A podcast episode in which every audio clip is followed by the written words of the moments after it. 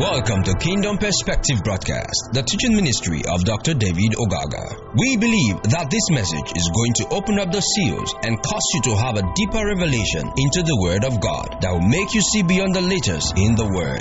Here is Dr. David.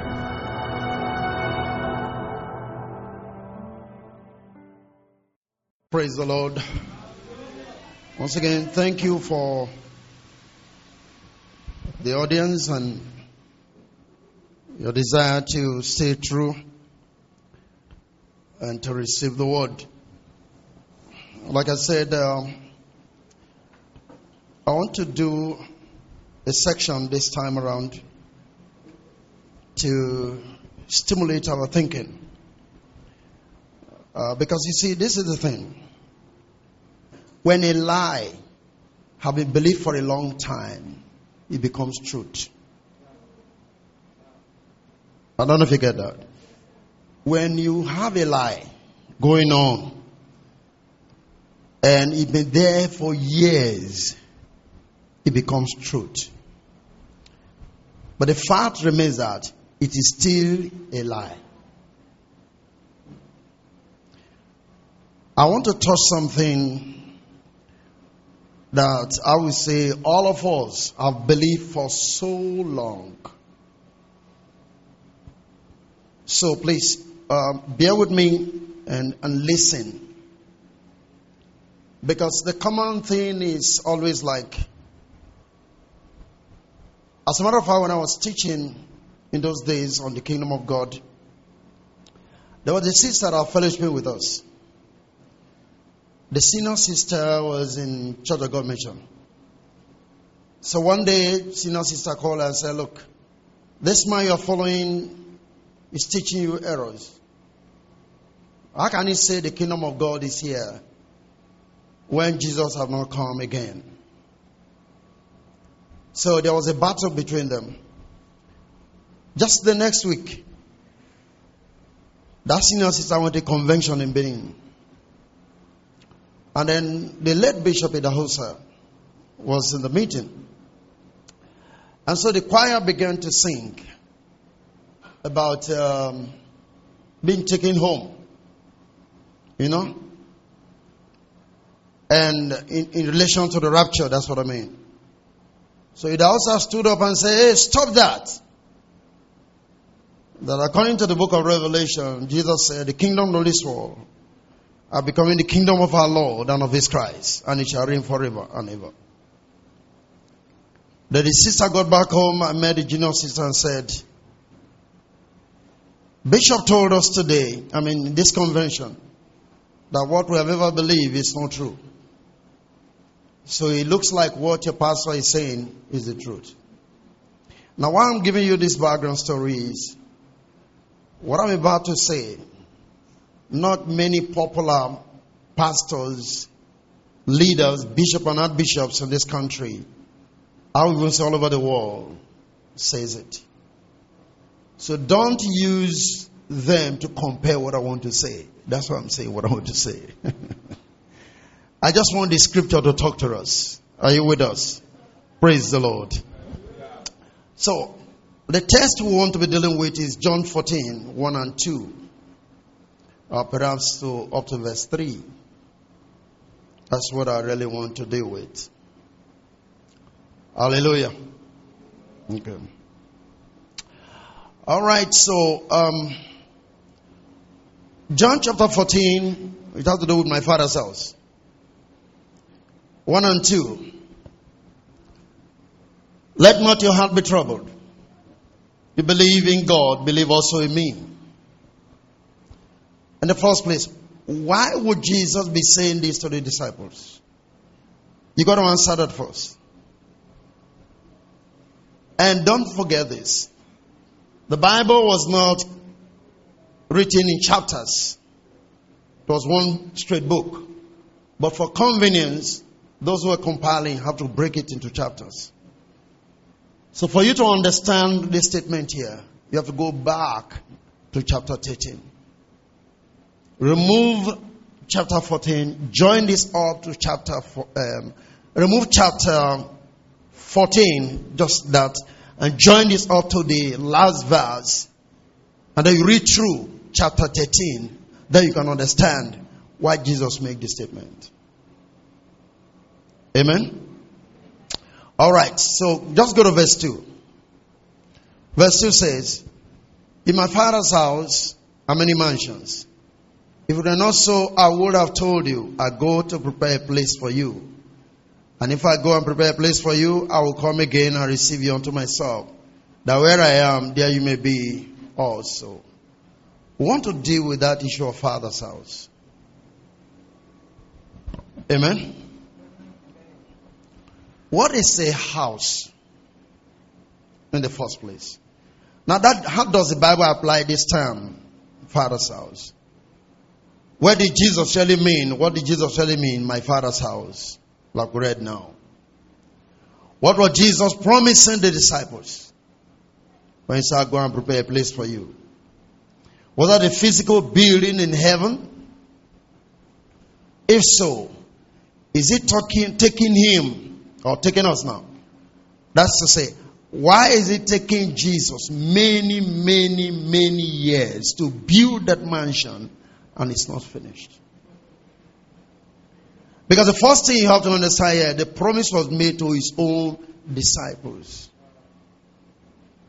Hallelujah.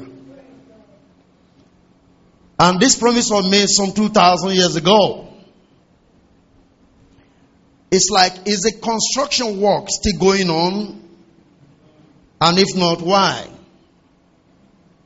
Now, there was this popular preacher, one big ministry in this country as well.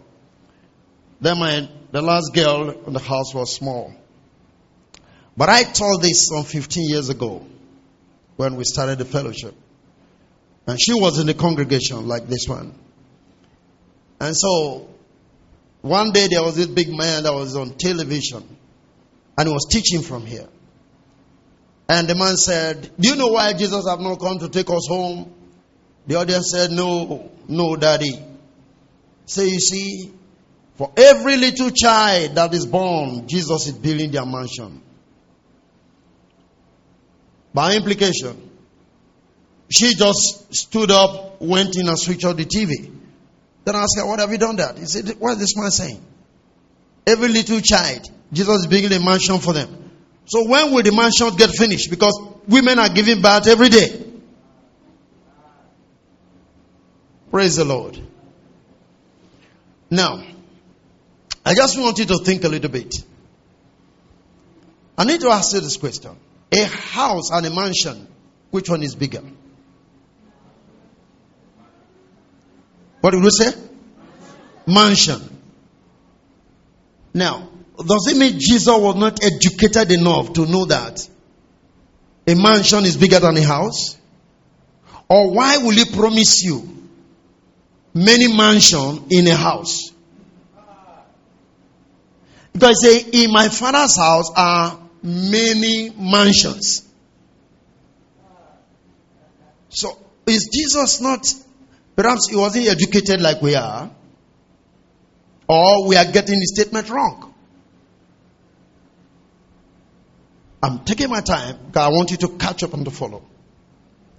Because to have many mansions in a house is like having this type of upstairs in the boss quarter.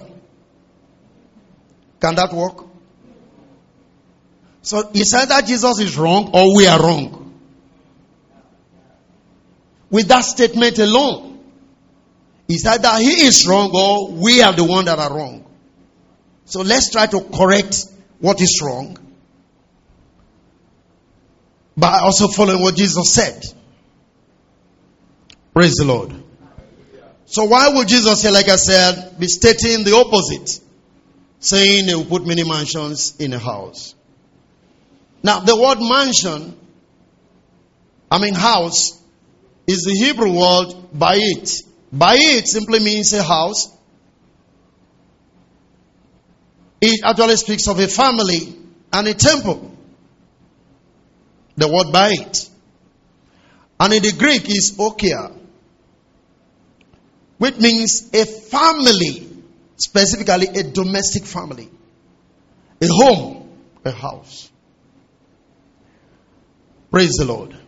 The noun form of the word okia, which is okiakos, actually means family or relatives. And this is very, very important. I'm defining a house. Family, relative, or household.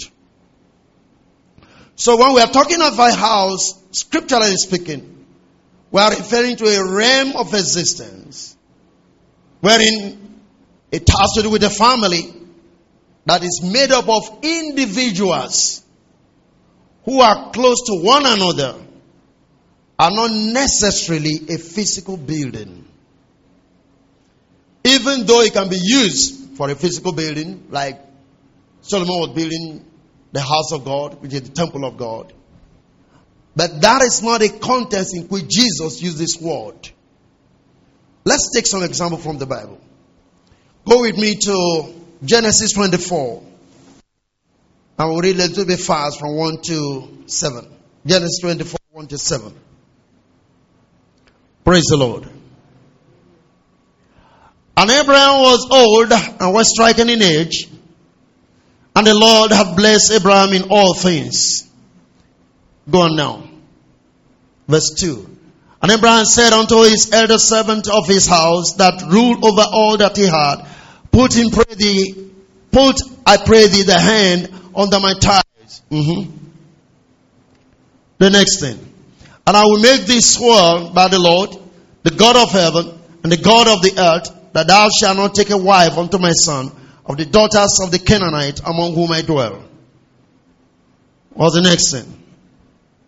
But thou shalt go unto my country, unto my kindred, and take a wife unto my son Isaac.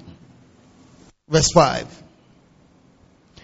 And the servant said unto him, Peradventure, the woman will not be willing to follow me unto this land. Must I need bring thy son again unto the land from which thou comest? Verse 6. And Abraham said unto him, Beware that thou shalt bring not my son thither again. Verse 7. The Lord of heaven, which took me from where? My father's house, and from the land of my kindred, and which spake unto me, and that swore unto me, saying, Unto thee shall I give this land. He shall send his angel before thee, and thou shalt take a wife unto my son. I mean, for my son from hence. The Lord who took me from where? My father's house. So Abraham has a father's house. Now don't forget, Jesus was talking about in my father's house. So we have Jesus' father's house. Now we have Abraham's father's house. Let's just move on a little bit. If you read it from an NIV, it says, The Lord who brought me out of my father's household and my native land. So the house there is household. What's a household? A family. If you read it from the New Century Version, it says, The Lord who brought me from the home of my father and the land of my relatives. So for us, it is clear from this above passage that we just read that Abraham's father's house was his immediate family, from amongst whom God called him. Am I correct? Okay. If you are still confused, we still go on. Look at the book of Genesis, uh, 46 verse 31. Genesis 46 verse 31. This is going to be Joseph. And Joseph said unto his brethren, unto what? His father's house. I will go up and show Pharaoh and say unto him, My brethren are my father's house, which were in the land of Canaan, are come unto me. Oh, wait a minute. You mean Joseph had to get something to carry the building of his father from Canaan? Is that what it means? What was the father's house of Joseph? Rightly explained. He is what? Relatives. Other translation, like the New Century, will say, My brothers and my father's family have come to me. Look at Genesis 50 verse 22. Genesis 50 verse 22. And Joseph commanded his servants, the physicians, to his father. And the physician, what did I say? 22, 50, 22. Verse 22. And Joseph dwelt in Egypt. He and what? His father's house. And Joseph lived a hundred and ten years. And he died. Where did he dwell in Egypt? He and his father's house. Are you there? So it was not a physical building that went to Joseph in Egypt. Am I correct? Good. And so Joseph continued to live in Egypt with all his father's family. That's what you find in New Century Version. Okay, go to Joshua chapter 2, verse 1, verse 12, verse 18, if you will. Joshua chapter 2, verse 1. The book of Joshua. And Joshua the son of Nun sent out of sent out of Shittim two men to spy secretly, saying, Go view the land, even Jericho. And they went and came into a harlot's house named Rahab and lodged there. Go to verse 12. Now therefore I pray you, swear unto me by the Lord, since I have showed you kindness, that's to the spies now, that they will also show kindness unto my father's house and give me a true token, give me a sign. Rahab was speaking to the spies now. Are you getting that? Where did he he was showing kindness? To what? His father's house. What is that supposed to mean? Come on, talk with me. He will do what? Show levy to who? Shows kindness to who? Family or my relatives when you come to destroy Jericho. Is it making sense? All right. So, uh, look at verse 18.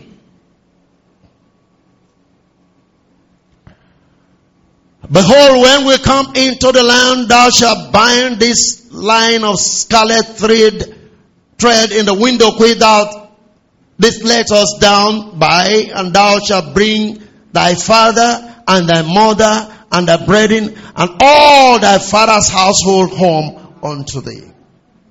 Did you get that? So we know that Rahab had what? A father's house. All right. Acts chapter 7 verse 20. Just follow me. Acts 7 verse 20.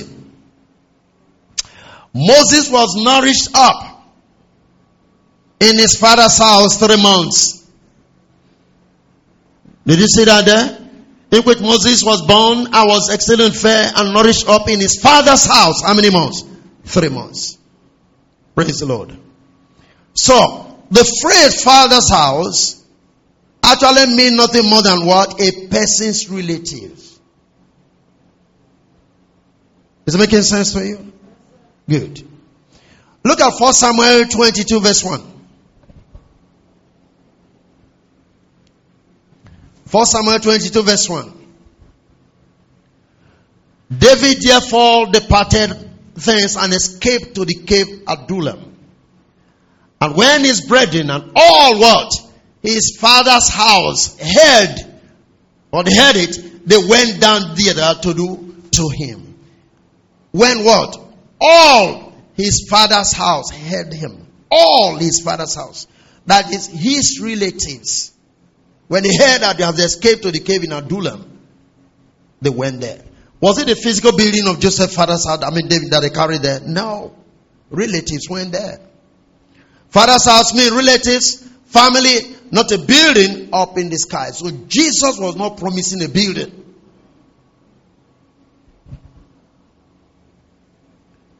I want that to sink in. In my father's house are many mansions. Jesus was not promising people a building. And I'm going to be explaining. Go with me to Hebrews chapter 3. I want you to take a very, very simple translation. We're going to read from verse 1 to 6. Uh, perhaps we just take, uh, let's look at NIV. Or if you have the New Living Translation, anyone. I need something very simple. The Living Translation, maybe. Hebrews 3 verse 1. Therefore, holy brothers who share the heavenly calling, fix your thoughts on Jesus, the apostle and high priest whom we confess. Verse 2. He was faithful to the one who appointed him, just as Moses was faithful in all of God's house. Question. Where was Moses faithful? To all of where? God's house. Where was Moses serving? As a servant that was faithful in. Can anybody tell me? Was it up in heaven? Moses was faithful in God's house. That was a church in the wilderness. Does it make sense to you? Let's read on. Verse 3. Jesus had been found worthy of greater honor than Moses, just as the builder of a house has greater honor than the house itself. Verse 4. For every house is built by someone, but God is the builder of everything. Verse 5. Moses was faithful as a servant in all God's house, testifying to what will be said in the future. Verse 6. But Christ is faithful as a son over God's house. We are his house. If we hold on to our courage and the hope of which we are what? We are boast. We are what? His house. In my father's house simply means the church.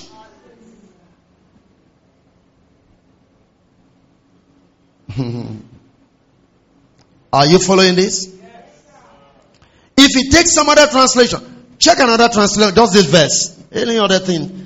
I want to see, because in the children's Bible, it said, We Christians are that house. Let's see. Christ has a son, charge of house, was this uh, God's house. He's talking about God's house. And right, he's talking about God's house. Anyway, you can just leave it. So, but get the point. But Christ as the Son is in charge of God's entire house, and we are God's house. We, we, we, we. Is that okay? If we keep our courage, we Christians, we are the God's house. So when Jesus was saying, In my Father's house, he was referring to you and I.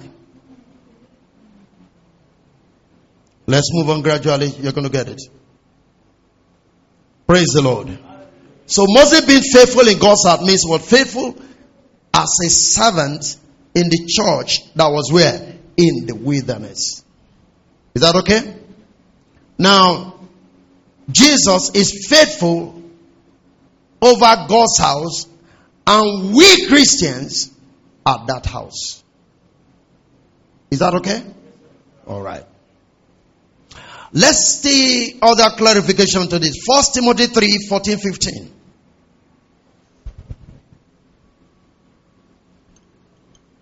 First Timothy 3 14 15.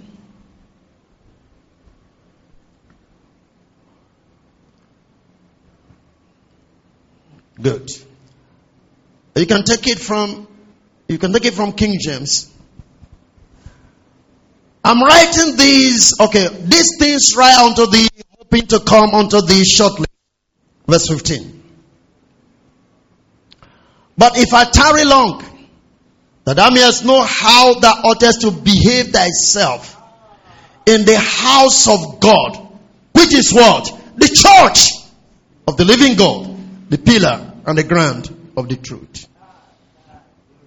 What is God's house? The church. But people told you that the house of God is up in the sky. When you die, you go there and get a mansion. Some will tell you, oh, if only I can get a bus quarter. If only I can get just one room when I get to heaven. They take your mind away from who you really are. They take your mind away from what God intends to do by building you up.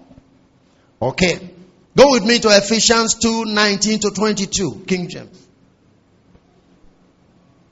But is it clear to you that the house of God is the church? Ephesians 2 19 to 20. 2. Now therefore ye are no more strangers and foreigners, but fellow citizens with the saints and of the household of God. Amen. Verse 20. And are built upon the foundation of the apostle and prophet Jesus Christ as the chief cornerstone. Verse 21. In whom all the building, fully framed together, groaneth unto a holy temple in the Lord. And verse 22 in whom ye are also builded together for what? A habitation of God through what? The Spirit. Praise the Lord. Please note these things because they are very important. Okay. So when Jesus said in my father's house, he was only referring to the church, the family of God, better through his death burial, resurrection, and the release of what? The Holy Spirit on the day of Pentecost. So when he was saying, let not your heart be troubled, why was he saying that?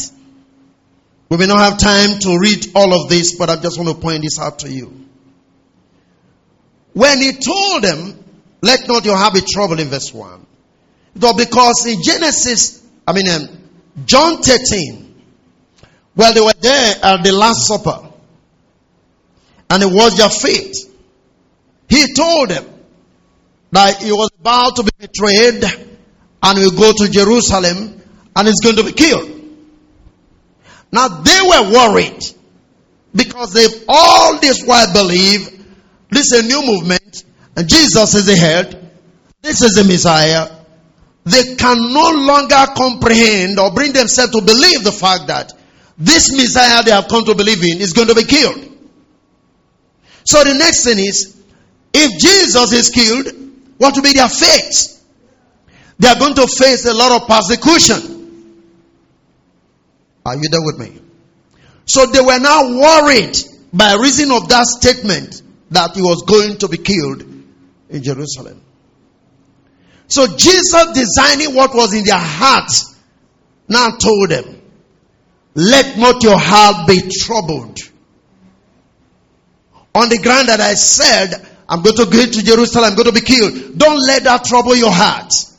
If you believe in God, that He can protect His own, believe also in me. For in this church that is going to be established, you are not only going to be one there, other people are going to come to join you to make up the church that God is building. That's just what he was telling them. That's just what he was telling them. It was a statement to encourage them from being discouraged. That's why I say, let not your heart be troubled. So you can take time to read from John 13 at your spare time. So here I was saying that not afraid going to leave them alone to be persecuted by other people. The fear that descended in the heart of the apostles is what he was trying to calm down in that statement. Praise the living God. And all of those things took place at the Passover table. Amen. So the Father's house is not a physical building, but what a people redeemed unto God. It is the family of God on the earth. We should stop thinking or waiting to get a mansion when we die. We are that true mansion that God built on the day of Pentecost to cause Himself to dwell in our life through the Holy Spirit. The whole of this promise was fulfilled on the day of Pentecost. Nothing beyond that. Praise the living God.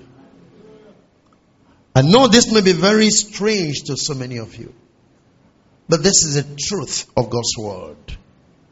I know this may be the first time you are hearing this, but this is the truth of God's word. So then let's deal with the issue of the mansion. We just dealt with house. What is the house? Talk to me. What is the house? The church. Let's deal with the mansion. My father's house, how many mansion, right? Now let's use different translation to read that particular verse. So first of all, we already know King James said, in my father's house how many mansions. Is that okay? Let's look for the Revised Standard Version of that same verse. R- RSV. Go with me to Revised Standard Version. We're looking at John 14 verse 2. John 14 verse 2. Revised Standard Version. If you can get it. Praise the Lord. In my father's house, how many mansions? That's what that one says also. Go with me to Amplify Translation. Amplify Translation. In my father's house, there are many dwelling places. Now, what did we get in that RSV? Because we're looking for the house. Go back to R, I mean, um, the Revised Standard Version. What do you find there? Like, very good. In my father's house are what? Many rooms. The word mansion is the word mone, M-O-N-E in the Greek. And that word means what? Rooms. In my father's house, can you say this here? Are many what? Rooms. Okay. Go to the Amplified Translation. In my father's house, there are many what? Dwelling places. Dwelling places. Remember, we are dealing with the word mansion. Okay. Go with me to, you may not have this interlinear translation. Um, take maybe the good news. Good news. There are many rooms where? In my father's house. So, only the King James use that word mansion. All other translation, you can't say the word mansion anymore. It means a room, it means a dwelling place, it means a temple, and that's all. Is that okay? So what do you think God was saying here? Jesus was saying now. The mansion is not talking about buildings, the mansion is talking about individuals that are going to be in that house, which is the church, that God was going to reside in. Now take it this way. In my father's house are many mansions, which you paraphrase. In the church of God, there are many, many people that makes up the church. That's all. Are you with me? In the church of God, you are not alone. Other people are there. We are paraphrasing that word. In my father's house, how many mansions? So don't be afraid. You are not alone. In the church, there are going to be other people. The rooms has, oh glory now. The rooms have to be, oh, I mean, the very place where God himself would dwell, like we read in Ephesians 2 verse 22, 21 and 22. God will not dwell in you by the Spirit. Now, if you don't understand what I'm saying, you can't even see the value of what God have done in coming to tabernacle in your life. When he said the tabernacle of God is with man, it is from this particular point that a promise have to come to be. Praise the living God. So the statement of Jesus is not talking of building something up in the sky that when you die, you go and inherit. Four years ago, I was in Mozambique speaking. I was talking to pastors. I don't know what led to it, but I began to share on this. When I was done, one of the pastors walked to me and said, Thank you so much, sir. You've saved all of us. We have to go back home and talk to the people again. Said, you know what? During funeral service, this is what we quote. To tell the brethren not to be worried that they are going to inherit the mansion. Now we know that Jesus was talking about us, not a building up in the sky. It was a pastor's conference. Are you listening to me? You are that mansion that God is building for his own habitation. That's why Jesus, I mean, Paul will refer to that. Know ye not that you are what? The temple of God. Praise the living God. Are you following me? Good. So, in this family of God, you and I are the very place where God Himself is dwelling. The word mansion, like I said before, is the word mone. And it means a staying, a resident, an abode, a mansion, a dwelling place. That's what he's talking about. Look at John 14, verse 23. John 14, 23. Praise the Lord. Um, okay, take it from verse 22. There was a question from Judas. Verse 22. Jesus said unto him, not Iscariot now, Lord, how is it that thou will manifest thyself unto us and not unto the world? Verse 23. Jesus answered and said unto him, If a man love me, you listen to this, he will keep my words, and my Father will love him, and we will come unto him and make what? Our abode with him. The word abode is the same word mansion. If the translators were consistent, they will have used the word mansion here. Are you following it now? We will come. If you love me, you keep my word, we will come unto you and make our mansion in you. Make you our dwelling place. That's what was promised in them. Are you following that? So, the word abode here is the same word mansion. And that's what Jesus said. Praise the living God. We make our abode or mansion with him. If you check out that translation, you're going to be able to see. Look at verse, I mean, look at the amplifier on that verse, verse 23. Amplifier. Jesus answered, if a person really loves me, he will keep my words, obey my teaching, and my Father will love him. And when we come to make to him and make what? Our home, abode, special dwelling place with what? With him. Abode. Mansion. Home. I just said. Praise the living God. And this is why Paul will begin to speak in uh, 2 Corinthians 6 verse 16. Know ye not that you are what? the temple of God. Now, our temple also speaks of a mansion, a dwelling place, an abode, a room. Praise the Lord. So you find that the word mansion have nothing to do with the physical building. You are actually the mansion or the dwelling place of God, where He's inhabiting right now by His Spirit. Praise the Lord.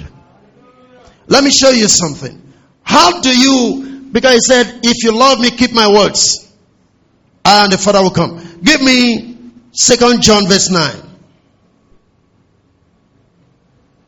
Second John verse 9. Praise the Lord. Whosoever transgresseth and abideth not in the doctrine of Christ had not God. He that abided in the doctrine of Christ had both the Father and who? And the Son. The things that keeps God in fellowship with you is to believe not just what Jesus, I mean, a doctrine about Jesus, no, about what he taught. About what he taught his people. About the purpose for which he came here. Those are the things. Praise the living God. So Revelation 21 verse 3 will now say, now the tabernacle of God is with man. Amen. Praise the Lord. Are we still following? All right. So when we're talking about a temple, we are dealing, I mean, the mansion, we are just simply dealing with what? The individuals that are in that, in that, in that church. Every one of you. That church, I mean the church of God. When he said, in my father's house, he meant in the family of God that is building by the Spirit. In the church that God is intending to establish, you are not going to be alone. Other people are going to come in. And God is building the church for his own habitation by what? By the Spirit. So when Jesus died, rose again, and went to heaven, as it were, released the Holy Spirit, that promise was fulfilled. Praise the living God. The mansion came into existence. The house came into existence with various rooms. So Jesus' house or Father's house is the church. The church universal. And what is the mansion in the house? Every individual who have come to believe in the Lord Jesus Christ is now a mansion. Jesus got his promises realized. Jesus got his prayers realized. Today, you are a fulfillment of John 14, verse number 2. Are you following what I'm talking about? Jesus, I want to be emphatic, was never promising anybody that when you die, you're going to go up and get a building. He wasn't promising that to anybody. It's religious deception. It's a lie we have all believed before this moment. And when a lie gets too long, it becomes truth. Are you sitting with me? So Jesus never for once promised you a building so that when you die, you are going to go to heaven to inherit a building. That is a lie. That is a religious deception. Praise the living God. Does it make sense to you? It's a simple word. You tell me, so what, what's the benefit of this thing now that we've just heard? The benefit is that now you know that God is not only interested in building you, but is also interested in dwelling in your life. Do you understand this? So that you don't find him outside of you. Let me show you this. Go with me to John 3, verse 13. I want to show you something. John 3, verse 13. Remember, Jesus, even John 14, made the same statement. Say, if you don't believe what I'm doing, believe in me because it's not me that doing the work, but the Father that dwelleth in me is the one doing the work. But John 3:13, he made a statement. Look at this. No man has ascended up to heaven, but he that came down from heaven, even the Son of Man, which is where? It's difficult to talk now. it's only scripture I just gave to you. So you should be able to say what the scripture is saying. Praise the Lord. Now, let's even ask ourselves a simple question. No man has ascended up to heaven. But we are told that Elijah was taken to heaven. We are told that Enoch was taken to heaven. Now Jesus came from there and he said there's nobody there. Who do we believe now? That's why I like confusing you so that your head can be correct. Now, can I explain what Jesus is saying here? If you look at Hebrews chapter 9, we will not have time to read all of that now. The world made us to understand that as long as the tabernacle was standing in the wilderness, nobody have access to the most holy place. As long as the sacrifices were going on, nobody have access to the most holy place except the high priest. Do you understand what I'm saying? That high place in the scripture, which has to do with the tabernacle, the most holy place, is what Jesus is referring to now as heaven. So you see, when you look at the tabernacle, you have the outer court, the holy place, and what? The most holy place. And that's where God dwells. This is why Jesus was speaking to the people. Heaven and earth shall pass away, but my word shall not pass away. What do you think he was talking to? He was referring to disciples. He was telling them, everything I'm telling you now will come to pass in AD 70. This temple which you are worshiping in, because the temple was a house referred to as heaven because they think God dwells there. Are you getting this? The belief of the Jews is that God dwells in the temple, which is the most holy place. So Jesus is saying, He alone have access to the most holy place. Because Elijah and all those people, they existed or they lived when the tabernacle in the wilderness was still existing. But right now, He is the temple, He is the tabernacle, God dwells in Him. Just like God dwells in you. I don't, I don't know if you're getting that. Elijah do not have access to the fullness of God. Go to Colossians, only Jesus have that. The fullness of God dwells in him. Have you read that? So if the fullness of God dwells in him and God is in heaven, where would Jesus be? That's what he's saying. I need your mind to be reconfigured to the fact that God interest. In fact, Revelation 21 say, he saw the temple descending, and the scripture said, Now the tabernacle of God is what? It's with men. Let me see how Paul shared this with you again. Second Corinthians 6. Let's take it from the last two verses. Second Corinthians chapter 6, the last two verses. Praise the Lord. Second Corinthians chapter 6, let's take the last two verses. I just shared that with you. No man has ascended. And those important. You can find it? Your machine is missing? Okay, uh, go back to, okay, verse 16. I mean, yeah, we take this. He said, Wherefore come out from among them and be ye separate, saith the Lord, and touch not the unclean thing, and I will receive you. Look at the next verse. And will be what? A father unto you, and ye shall be my sons and daughters, saith the Lord Almighty. Look at the next verse. Is it finished now? Having therefore. Okay, I think we need to take it from verse 15 or go to verse 14. There is something I want you to see. Back again to chapter 16, verse 14. Be ye not unequally yoked together with unbelievers. For what fellowship hath righteousness with unrighteousness? What communion hath light with darkness? Verse 15. And what concord has Christ with Belial? Or what part hath he that believeth with an infidel? Verse 16. And what agreement hath the temple of God with idols? For ye are the temple of the living God. Everybody say the living God. As God has said, I will do what? I will dwell in them, and I will walk in them, and I will be their God, and they shall be my people. I will walk in them. I will live in them. Are you listening to me? This is what you have to understand. Listen for, I, I to get something into your mind. Jesus is not up in the sky. He's right inside of you.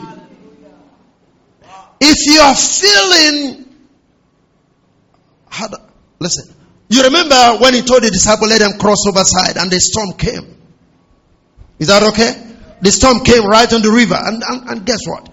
He's the one that told them that they should cross. Meaning he knew the storm was going to come. But what was supposed to be the response of the apostles? They went and woke him up.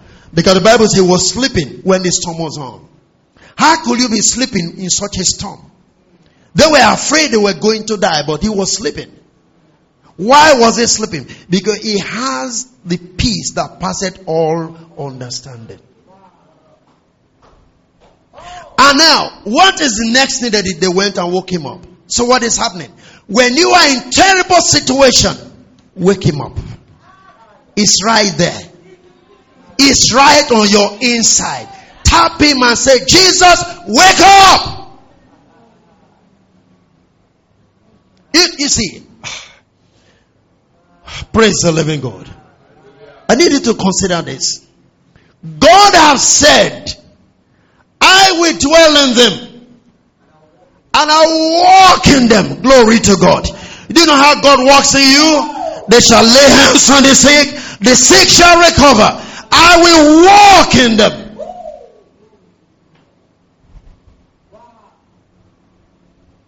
So instead of you coming to this understanding, to know that you are the temple of the living God, which are the with the mansion, that as you walk the street, God is with you. It's right on your inside.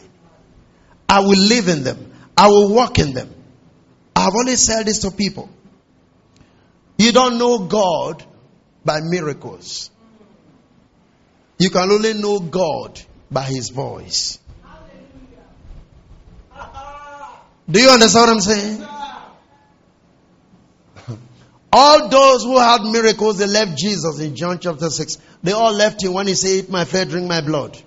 They all saw the miracles. They got the miracle in the wilderness. Multiply five loaves and two fishes. They got the miracles. But when he said, Eat my flesh and drink my blood, what's the next thing? Everybody left. You don't know God by miracles. And I will show you something now. Because this word is so powerful. I'll walk in them. How did Adam and Eve get to know God was in the garden? So they heard the voice of God walking in the cool of the evening. Do you understand that? When you go to the book of John, chapter 20, no time to read all of that. You see, Mary, when Jesus died and was buried, and then he went there the next day to anoint the body, pouring the perfume, whatever. And he got there and found that the place was empty. The question was, who are you looking for? I'm looking for Jesus. And the answer was that he's not here.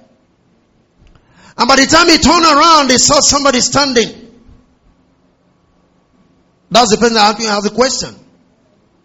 And he asks, What are you looking for? I'm looking for Jesus. The Bible says he thought he was one of the gardeners. Gardeners are those who keep the cemetery or whatever. And he said, If you know where they have laid him, please let me have him. Now, guess what? He was talking to Jesus. But he never knew that was Jesus. And Jesus said, Mary. And instantly, she recognized the voice of Jesus and said, Rabboni. How did Mary, Mary get to know that this is Jesus? The voice. That's why scripture say, No way, no man after the flesh. Even though we have known Christ after the flesh, henceforth know we him no more. Listen, all those calendar you have in your home, all those pictures where Jesus I look like one one baby with you know long hair. Those are just magazine picture. They are just paintings. They are just photographs. That is not Jesus. He can appear to you in any form. As he appeared to Mary, Mary never knew that this was Jesus. But when he said Mary, he recognized the voice. That's why in John 10 he said, My sheep know me and know them. They know my voice and the voice of stranger they will not follow. Did you get that now? You can only know God through the voice. Because now you have a relationship with Him. I will walk in them by his voice. As he speaks to your mind, as he speaks through your spirit. Praise God, somebody. I will live in them. I will walk in them. I'll be their God and they shall be my sons and my daughters. Praise the living God. So, the purpose of the mansion is what I'm here explaining. As he builds the mansion, he has to live in the mansion. He built you as a dwelling place so that He can live in you through what? Through the Spirit. Praise the living God. Is anybody following what I'm talking about? I need you to get this thing so that you see, let, come back home. Come back home. You, you are staying too far from God. You are living too far from God. I need you to come together with Him. Know Him that is your Father. Know Him that you are His temple. Knowing that wherever you are, God is there. You are never going to be alone. He's always with you. He always reside in you. When troubles are all the place, when the foundation is shaken, when there's an earthquake anywhere, tap him. He's resident on your inside. Come up, Jesus.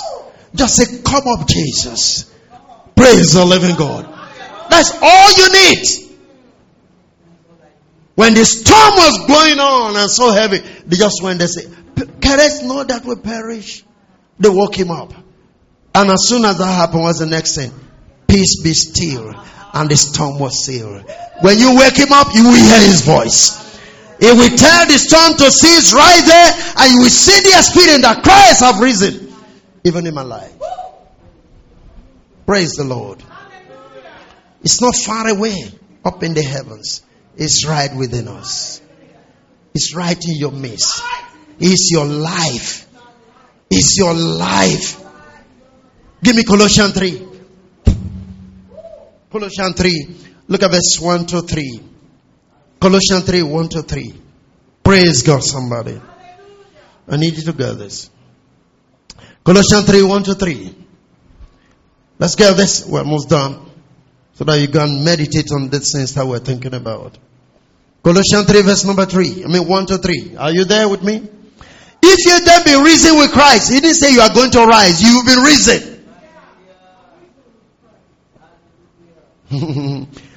if you were crucified with him, do you believe you are crucified with him? That means you were also buried together with him. Then if he rose, what happened? You rose with him. See, until you, there is something called the principle of association. Until you learn to apply that principle in the reading of God's word, you cannot get much benefit from the word of God. Jesus said, We died with him. What's that supposed to mean? That means when he died, you died. When he was buried, you were buried. Somebody said that's only got him through baptism. Okay, praise God. No problem with you. I have no problem thinking that way. But first accept the fact that you died. Amen, somebody. Listen to this. As in Adam, all. What is all? All humanity. Even so shall in Christ all be what? Made alive. The all is all embracing. Think about it this way. When you came into this world, then you were preached to, you were told that you are a sinner because Adam sinned. Am I correct? And you believed. What did you do to become a sinner? Why would somebody say you are a sinner and you believe it? You, we all just accepted that, that we're sinners, right? But why is it difficult for me to tell you right now that you are righteous? If you accepted to be a sinner because of Adam, why can't you also accept the fact that you are righteous because of Jesus? These are two people. One made you a sinner, the other one made you what? Righteous. But it's difficult for us to believe this. Praise the living God. Let me show you what the gospel really is. Come. Just come. Three of you come. You stand there. Face the congregation. Right. Just stay there. No. Okay. Go. You're looking. Go a little bit. Stay there. See on you. Come. Stay in his back. You know what? This is Adam. Are you getting what I'm saying? This is Jesus. Is that okay? May not enter your head more. now, this is what is going on. As in Adam, all die. Everybody that is like you have two train moving.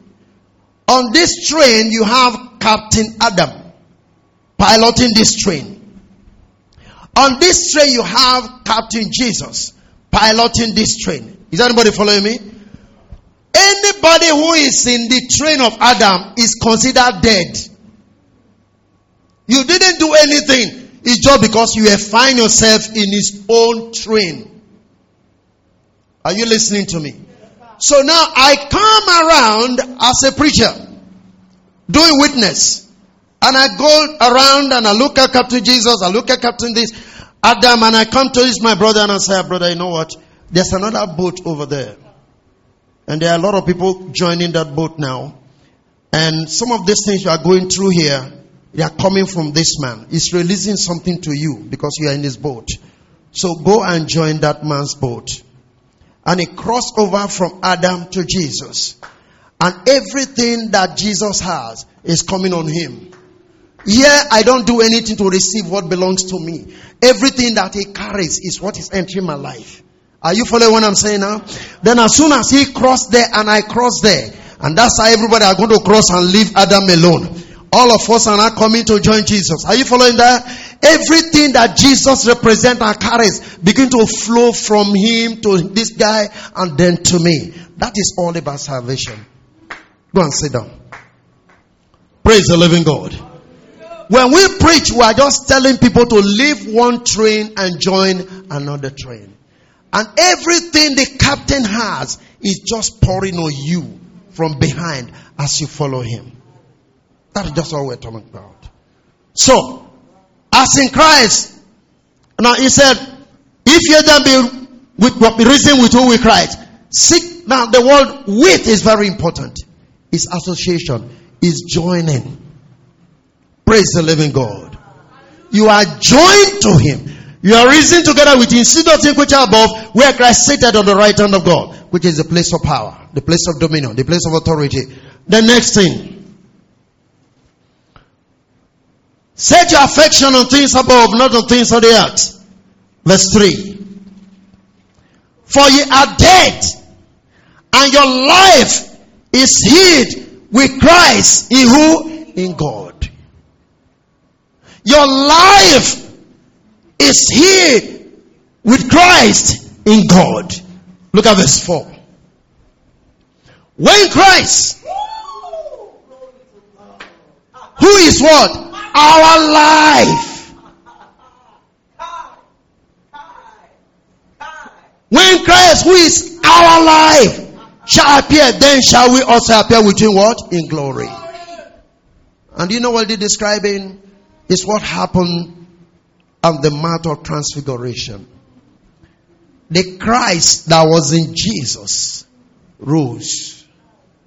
And there was a glory that everybody saw. Praise the living God. So what I'm trying to make you understand is you are the mansion, you are that very church, the very house that God was building. And right now he is residing where? In his church, in his house, in that mansion is resident right there. You have to have that consciousness that anywhere you are, Jesus is there with you. Are you still following me? This is why, see, it's, it's, you can, you don't, once you have this thing, there are things you cannot do because you know He is there with you.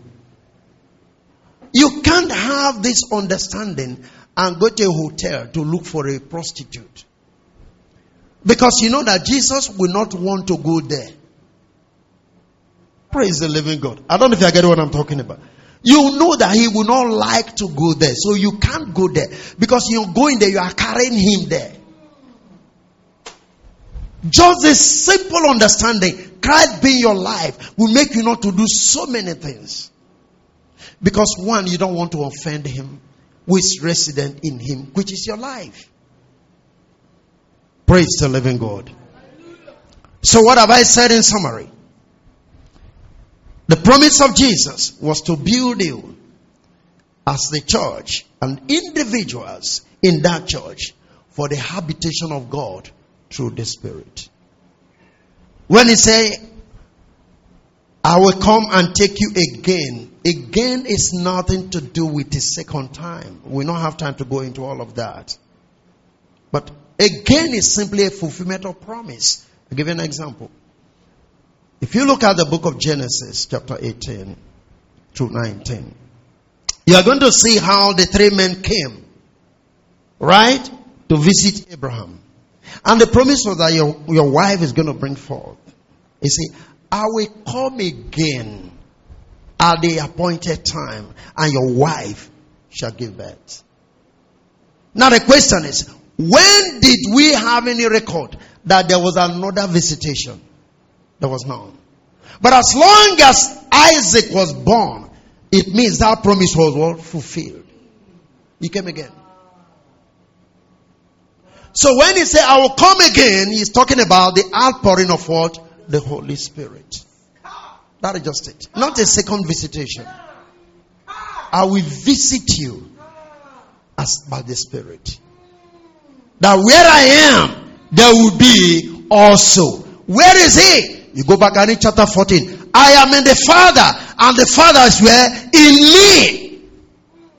He was in the Father. So where are you today? You are in the Father. and the Father is in you.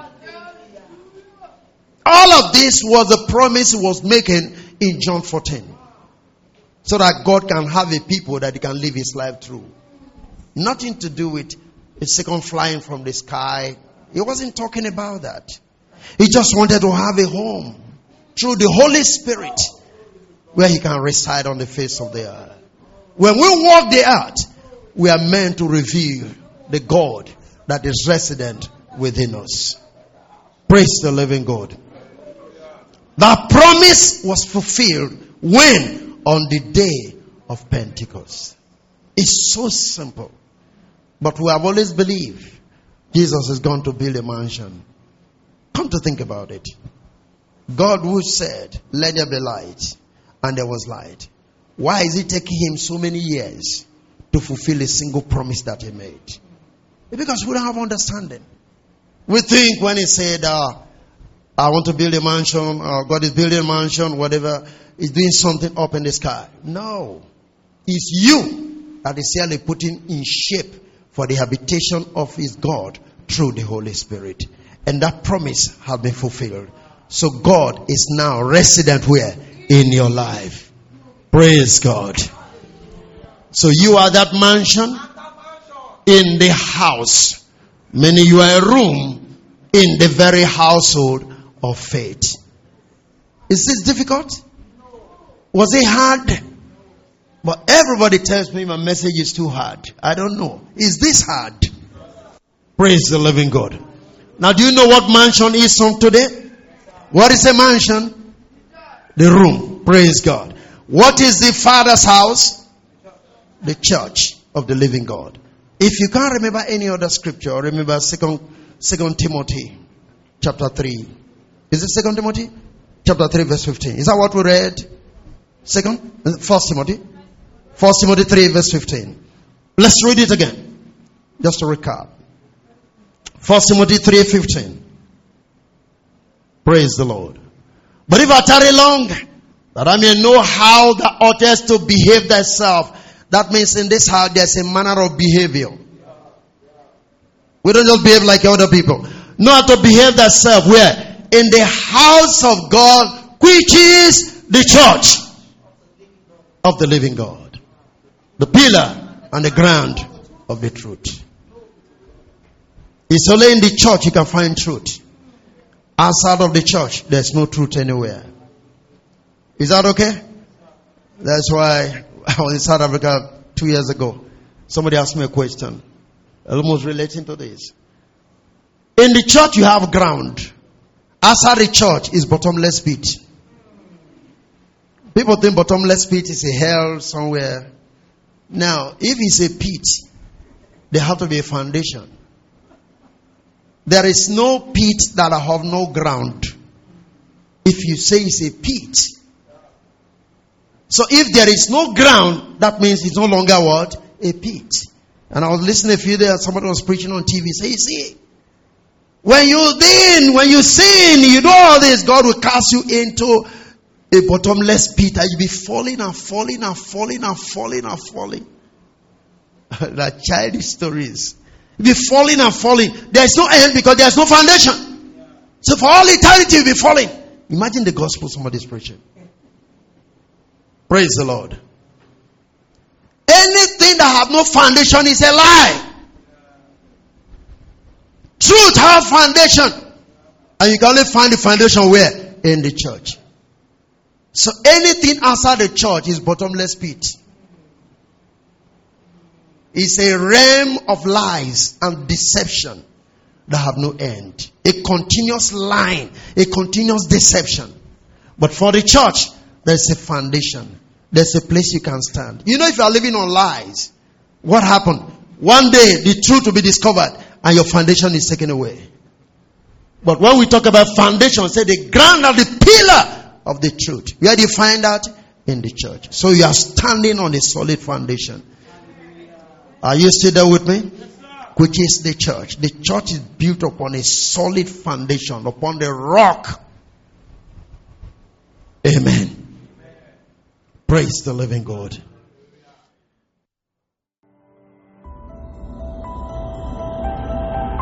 Thank you for listening to Dr. David Ogaga. We know you have been blessed by this station. You can share this message with your friends and loved ones. For more information, inquiries, and free downloads, please visit www.davidogaga.org or you can send us an email admin at gkai.net. God bless you.